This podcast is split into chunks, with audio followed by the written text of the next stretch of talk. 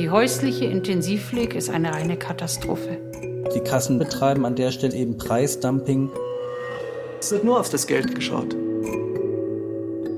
Ambulante Intensivpflege. Ein schwerkrankes Geschäft. Die Kassen. Ein Podcast von BR Recherche.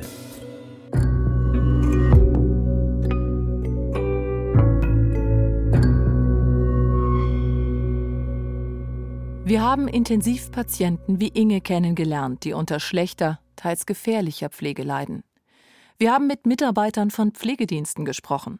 Mit solchen, die den Beruf gelernt haben und solchen, die komplett fachfremd sind, die ausgebeutet und bedroht werden. Wir haben das Geschäftsmodell von Pflegediensten vorgestellt, die offenbar vor allem auf schnell verdientes Geld aus sind. Sie alle sind Teil eines Systems, eines Systems, das weitgehend von den Kranken- und den Pflegekassen bestimmt, bezahlt und kontrolliert wird. Es hat sich nichts gebessert. Es wird eher schlimmer. Für Bea droht dieses System zu kippen. Sie erlebt die Entwicklung der ambulanten Intensivpflege seit 2012 mit. Damals wird ihre Frau Inge nach mehreren Schlaganfällen zum Pflegefall. Während Inge aber immerhin kleine Fortschritte macht, stellt Bea in der Intensivpflege einen kontinuierlichen Abwärtstrend fest. Jede Firma, die kommt, habe ich das Gefühl, die bauen immer mehr ab. Die haben mehr Stress, die haben nicht genug Personal, die nehmen zu viele Patienten auf. Die Leute sie haben keine gute Ausbildung, die sind nicht qualifiziert. Die bringen Leute her, die kein Deutsch können. Es ist eine Katastrophe. Nur, dass jemand da sitzt, neben dem Patienten. Wie kann es sein, dass solche Kräfte an das Bett eines Intensivpatienten gelassen werden? Wer ist verantwortlich? Die Frage führt uns zu den Krankenkassen. Inge und Bea haben ihre Kasse immer wieder angeschrieben, ohne großen Erfolg. Die sind überfordert, die Stellen. Ich glaube, die wissen, was los ist. Und es ist so viel los in der Pflege, die kommen nicht mehr nach. Diese Behörden und Stellen, ich glaube, dass die selber schon resignieren. Nach eineinhalb Jahren Recherche haben wir einen anderen Eindruck. Wir sehen die Kassen in einer durchaus fragwürdigen Doppelrolle. Und in dieser Folge wollen wir erklären, warum. In Sachen Kontrolle verlassen sich die Kassen auf den MDK, den medizinischen Dienst der Krankenkassen. Jeder Intensivpflegedienst wird mindestens einmal im Jahr überprüft. Dabei werden Unterlagen kontrolliert und Patienten besucht und wenn möglich befragt. Sind die Ergebnisse nicht gut oder gehen Beschwerden ein, kommen weitere Prüfungen dazu. Erst seit Januar gibt es einen deutschlandweit einheitlichen Standard, nach dem der MDK prüft. Dafür hat sich der MDK-Bundesverband seit langem stark gemacht. Er sieht in der ambulanten Intensivpflege einen deutlichen Verbesserungsbedarf. Das steht so in seinem Qualitätsbericht 2016. Kurz zusammengefasst, bei einem Viertel der besuchten Patienten wurde das Beatmungsgerät weder korrekt bedient noch überwacht. Auch die Daten zu den Trachealkanülen stimmen nachdenklich. Dieser Schlauch, der durch ein Loch im Hals in die Luftröhre eingesetzt wird, wurde bei fast jedem fünften Patienten weder korrekt gewechselt noch gereinigt. Der MDK Bayern steht im bundesweiten Vergleich recht gut da. Er hat, anders als medizinische Dienste in anderen Bundesländern, Spezialisten für den Bereich der Intensivpflege. Zehn Intensivauditoren gibt es. Sie müssen sich aber nicht nur um die rund 130 Intensivpflegedienste, sondern auch um Intensiv-WGs und stationäre Einrichtungen kümmern. Aus datenschutzrechtlichen Gründen dürfen wir nicht mit zu einer Kontrolle, aber wir sind mit dabei, als Intensivauditorin Nicole Hübel ihrem Chef Markus Fischer Bericht erstattet. Hallo Herr Fischer. Hallo Frau Hübel. Grüß Sie. Grüß Sie. Kurze Rückmeldung heute Ja, zum gerne. Pflegedienst. Also wie wir das schon vermutet haben, haben wir vor Ort auch jetzt wieder äh, eine Pflegekraft gefunden, die sich Fachkraft nennt, aber keine Anerkennung hat. Also sie konnten uns keine Anerkennungsurkunde vorlegen. Nicole Hübel und ihre Kollegen sind auf Zufallstreffer angewiesen. Es war Glück, dass sie gerade diesen Patienten in der Stichprobe gezogen hat. Die Deutschkenntnisse waren jetzt nicht ganz so herausragend. Okay. Ich kann davon ausgehen, dass sie sich nicht auskennt. Okay. Wie, wie würden Sie die beurteilen? Ist die Bewohnerin gefährdet, die Versicherte? Ja, also wenn irgendwas passiert, würde ich sagen, kann die Fachkraft vor Ort keinen Notruf in Deutsch absetzen und auch eine Einstellung an den Geräten kann sie nicht überprüfen. Und die ist dort fest? Ja, die ist fest eingesetzt. Die ist nicht nur eingesprungen. Okay. Sieht man okay. auch am Dienstplan. Okay. Nicole Hübel muss nun ihren Bericht verfassen. Der geht dann anonymisiert an die Arbeitsgemeinschaft der Pflegekassenverbände in Bayern, außerdem an den geprüften Pflegedienst.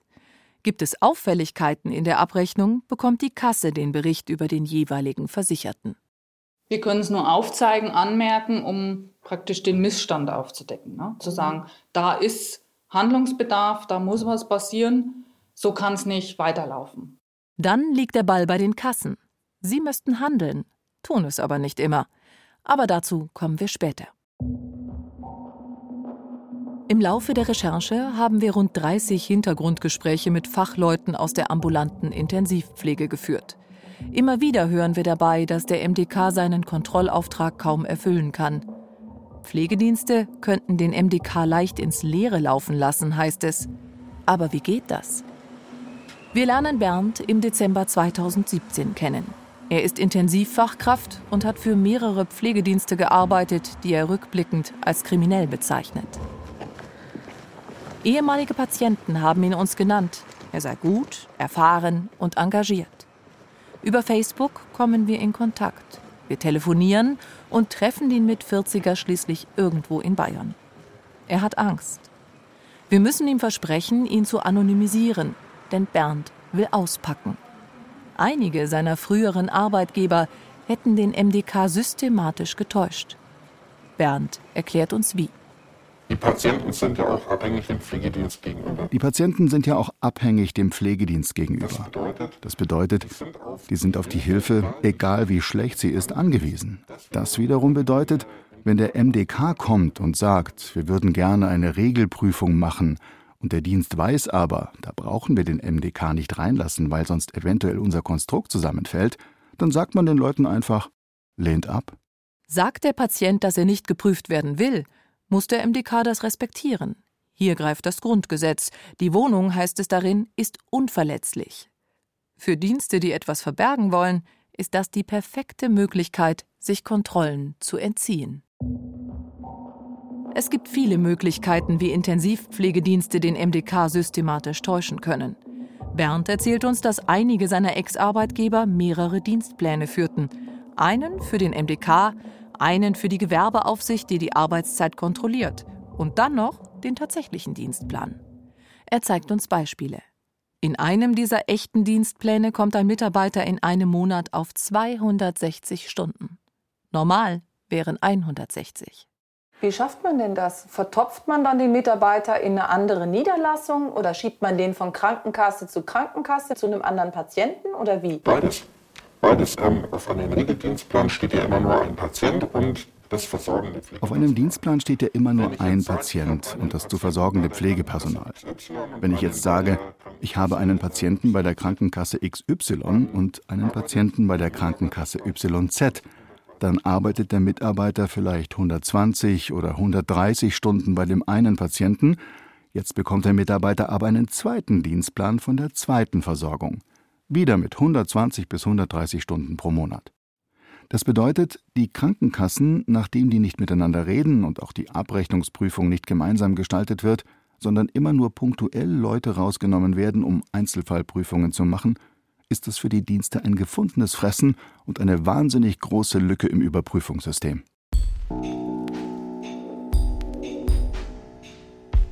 Dass der MDK sich in der Regel 24 Stunden vorher ankündigen muss, hält Bernd für einen großen Fehler. Er hat erlebt, dass Dienste diese Vorlaufzeit nutzen, um Personal auszutauschen und gute und qualifizierte Kräfte zu Patienten zu schicken. Familien, mit denen wir gesprochen haben, bestätigen das. Am Tag des MDK-Besuchs übernimmt überraschend die Pflegedienstleitung den Dienst. Die ansonsten eingesetzte Mitarbeiterin, etwa aus Serbien, wird als Praktikantin vorgestellt. Und mit Abzug der MDK-Prüfer wechseln die Rollen wieder.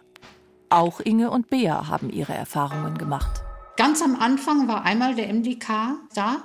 Da wurden wir aber abends darüber informiert. Da kam auch die Teamleitung und hat alle Dokumente bis spät in die Nacht, ich glaube, es war dann schon fast 12 Uhr, durchgeschaut, bearbeitet. Und den nächsten Tag haben wir einen Anruf bekommen, kann der MDK vorbeikommen. Das wurde dann so vorgespielt, als wäre das spontan.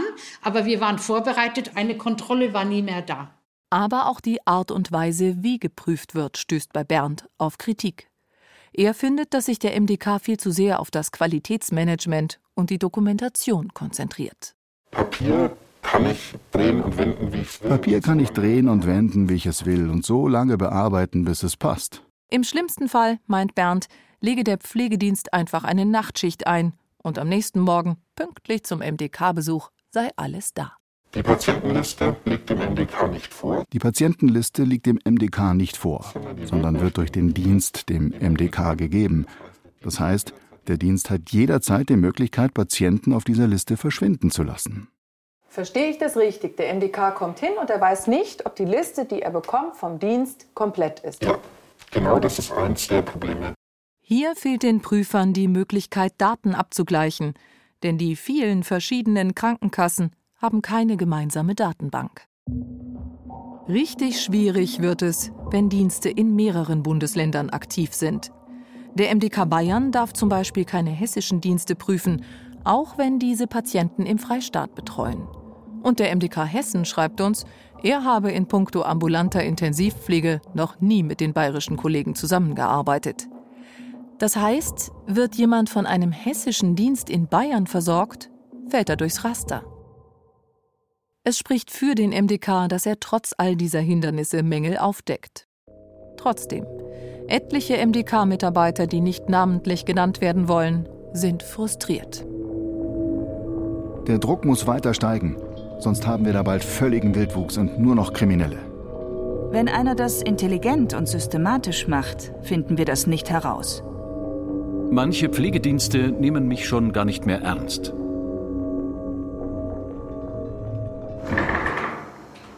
Wir sind mit Dominik Schirmer verabredet. Er ist, wie es offiziell heißt, der Beauftragte zur Bekämpfung von Fehlverhalten im Gesundheitswesen der AOK Bayern.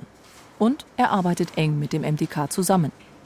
In der ambulanten Intensivpflege, sagt Schirmer, ermitteln die Staatsanwaltschaften inzwischen gegen jeden fünften Dienst. Meist geht es um den Einsatz von Pflegehelfern oder nicht ausreichend qualifizierten Fachkräften. Bei der Kasse aber wird dann abgerechnet, als ob ein Intensivspezialist sich um den Patienten gekümmert hätte. Mit acht Mann und dem MDK im Rücken überprüft Dominik Schirmer, ob Pflege und die Abrechnung mit den Kassen zusammenpassen. Es ist Puzzlearbeit. Wir dürfen an einer Teamsitzung teilnehmen. Auch heute geht es um das Thema Pflegehelfer. Dann können wir sagen, dass es auch eine Zunahme bei Pflegefehlern in den letzten zwei Jahren insbesondere gab. Also statistisch haben wir das noch nicht festgestellt, ja. aber es ist natürlich möglich, also es ist naheliegend. Also wir haben es ja auch unter diesem Aspekt noch nicht überprüft. Richtig. Aber ja. es äh, ist ja die logische Folge, wenn, wir, wenn man Personal einsetzt, das nicht ausreichend qualifiziert ist. Also gerade auch in der Intensivpflege mit Beatmungspatienten mhm. zum Beispiel. Mhm. Mhm. Also dann lohnt es wahrscheinlich, dass wir mal hinschauen und mal gucken, wie weit wir eine Art Prüfroutine mal entwickeln, ein Prüfkonzept. Hat jetzt der Einsatz von nicht qualifiziertem Personal auch Auswirkungen auf die Qualität der pflegerischen Versorgung? Dominik Schirmer und sein Team stehen für die eine Rolle der Krankenkassen. Sie bekämpfen Korruption, damit das Geld dort ankommt, wo es hin soll, in der Pflege. Sie kontrollieren Dienste, damit die Qualität der Versorgung stimmt. Aber die Kassen haben noch eine andere Aufgabe. Sie müssen auch darauf achten, dass die Kosten für die Pflege nicht aus dem Ruder laufen. Eigentlich haben gesetzlich Versicherte die freie Pflegedienstwahl. Tatsächlich aber versuchen manche Kassen Patienten in günstigere Dienste zu verlegen. Um zu versorgen heißt das. An einem Fall können wir das belegen. Die AOK Bayern fordert eine junge Frau auf, sie solle ihren Pflegedienst wechseln, nach über zehn Jahren. Uns liegt das Schreiben vor. Ich möchte Ihnen hiermit mitteilen, dass kein Vertragsverhältnis im Rahmen der Intensivpflege mit Ihrem jetzigen Pflegedienst und der AOK Bayern besteht. Selbstverständlich sind wir um eine qualitativ hochwertige und gesicherte Weiterversorgung sehr bemüht. Hierzu kann ich Ihnen folgende Pflegedienste für eine Versorgung zu Hause vorschlagen. Die AOK Bayern empfiehlt der jungen Frau namentlich fünf andere Dienste. Wir trauen unseren Augen nicht. Darunter sind Dienste, gegen die nach unseren Informationen kassenintern ermittelt wird. Wie kann das sein? Wir fragen den Chef der Antikorruptionsermittler, Dominik Schirmer. Mhm. Mhm. Und erwähnt sind alternative Pflegedienste, von denen wir wissen, dass da intern auch ermittelt wird. Mhm. Ich finde das in der Tat eine Katastrophe, dass wir teilweise gegen Dienste ermitteln, dass wir wissen, gegen Dienste laufen auch Ermittlungsverfahren und gleichzeitig diese Dienste auch äh, unsere Versicherten weiterversorgen müssen. Das ist das eine. Das andere ist, auf das Schreiben bezogen, dass wir hier besonderen Datenschutzverpflichtungen auch unterlegen. Bestimmte Daten dürfen wir nicht mal Krankenkassen intern an Mitarbeiter anderer Abteilungen weitergeben. Und so kommt es zu solchen Fallkonstellationen, wie Sie das hier gezeigt haben. Hallo, grüß dich. Die Erfahrung, dass Kassen gerne den günstigsten Anbieter nehmen, hat auch Christoph Jaschke gemacht. Er führt seit 20 Jahren einen Intensivpflegedienst.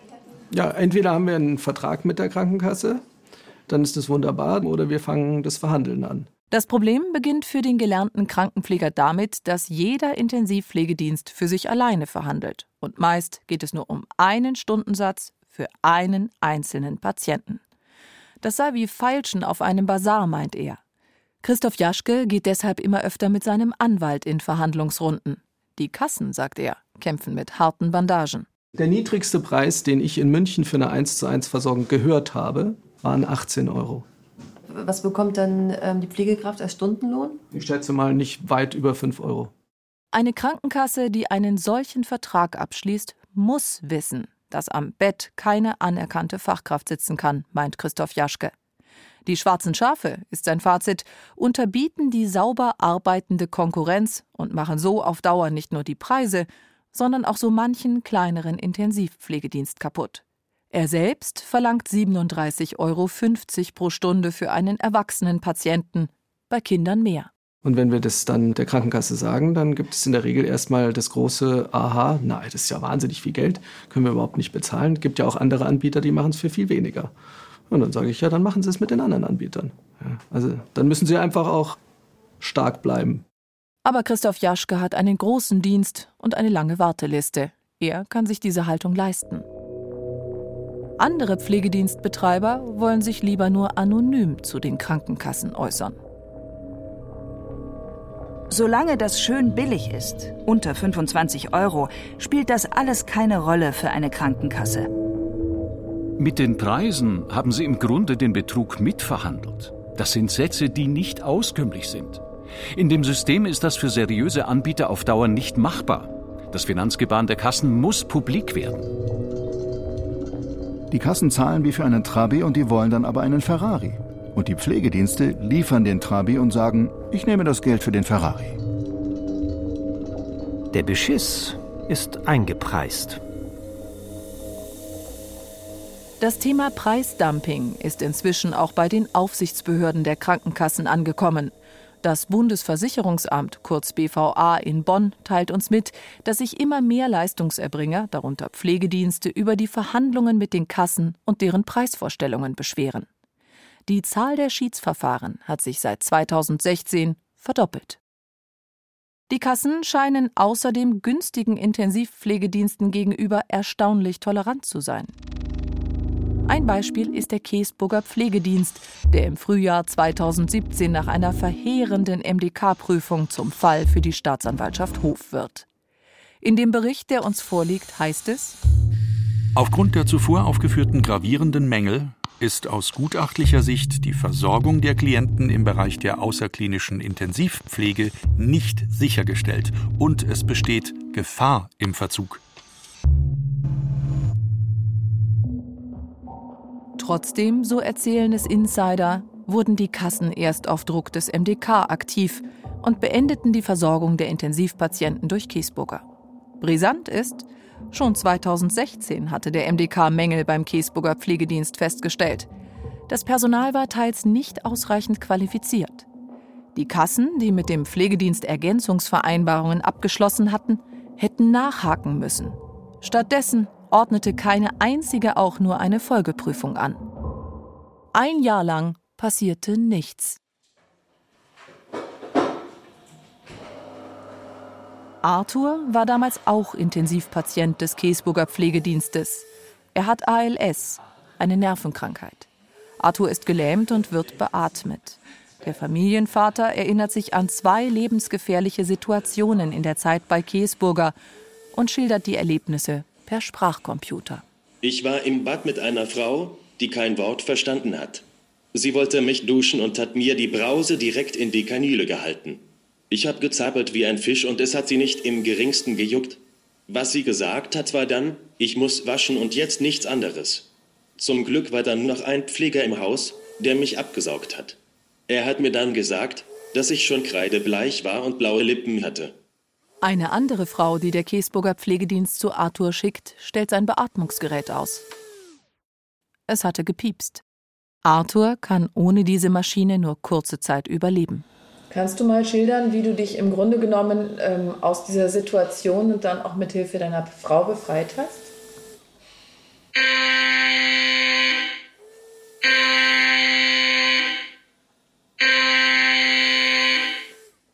C A circa zwei Minuten lang und D A dann H A hab ich M mich G E W gewunden, hin und her. D, A, das, S, sie merkt das, was nicht stimmt.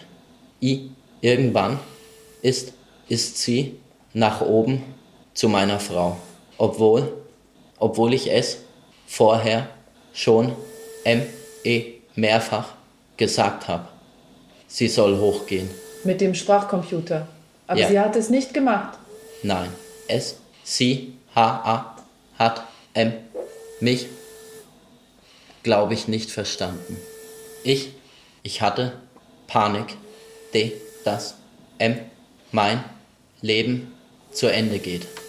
Mir, S, I, N, sind die D, R, A, E, die Tränen gelaufen.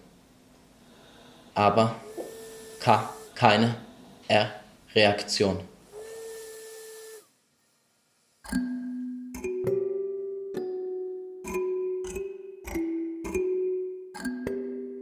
Der Pflegedienst schreibt auf unsere Nachfragen, derzeit laufe ein Ermittlungsverfahren, erst danach werde man sich äußern. All diese Beispiele zeigen die Doppelrolle der Krankenkassen. Einerseits kämpfen sie gegen Pflegedienste, die sich am System bereichern wollen. Andererseits müssen sie darauf achten, dass die Kosten nicht aus dem Ruder laufen. Der Fehler liegt im System denn die Kassen sind Auftraggeber, Kostenträger und Kontrolleure in einem. Und der Gesetzgeber hat es versäumt, verbindliche Standards für die ambulante Intensivpflege aufzustellen und damit Missbrauch Tür und Tor geöffnet. Dazu mehr in der letzten Folge.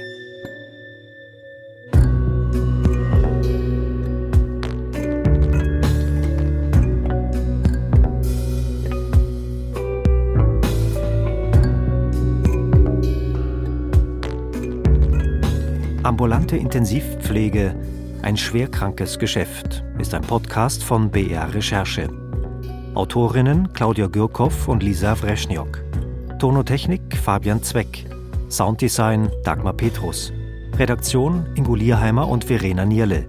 Eine Produktion des Bayerischen Rundfunks 2018.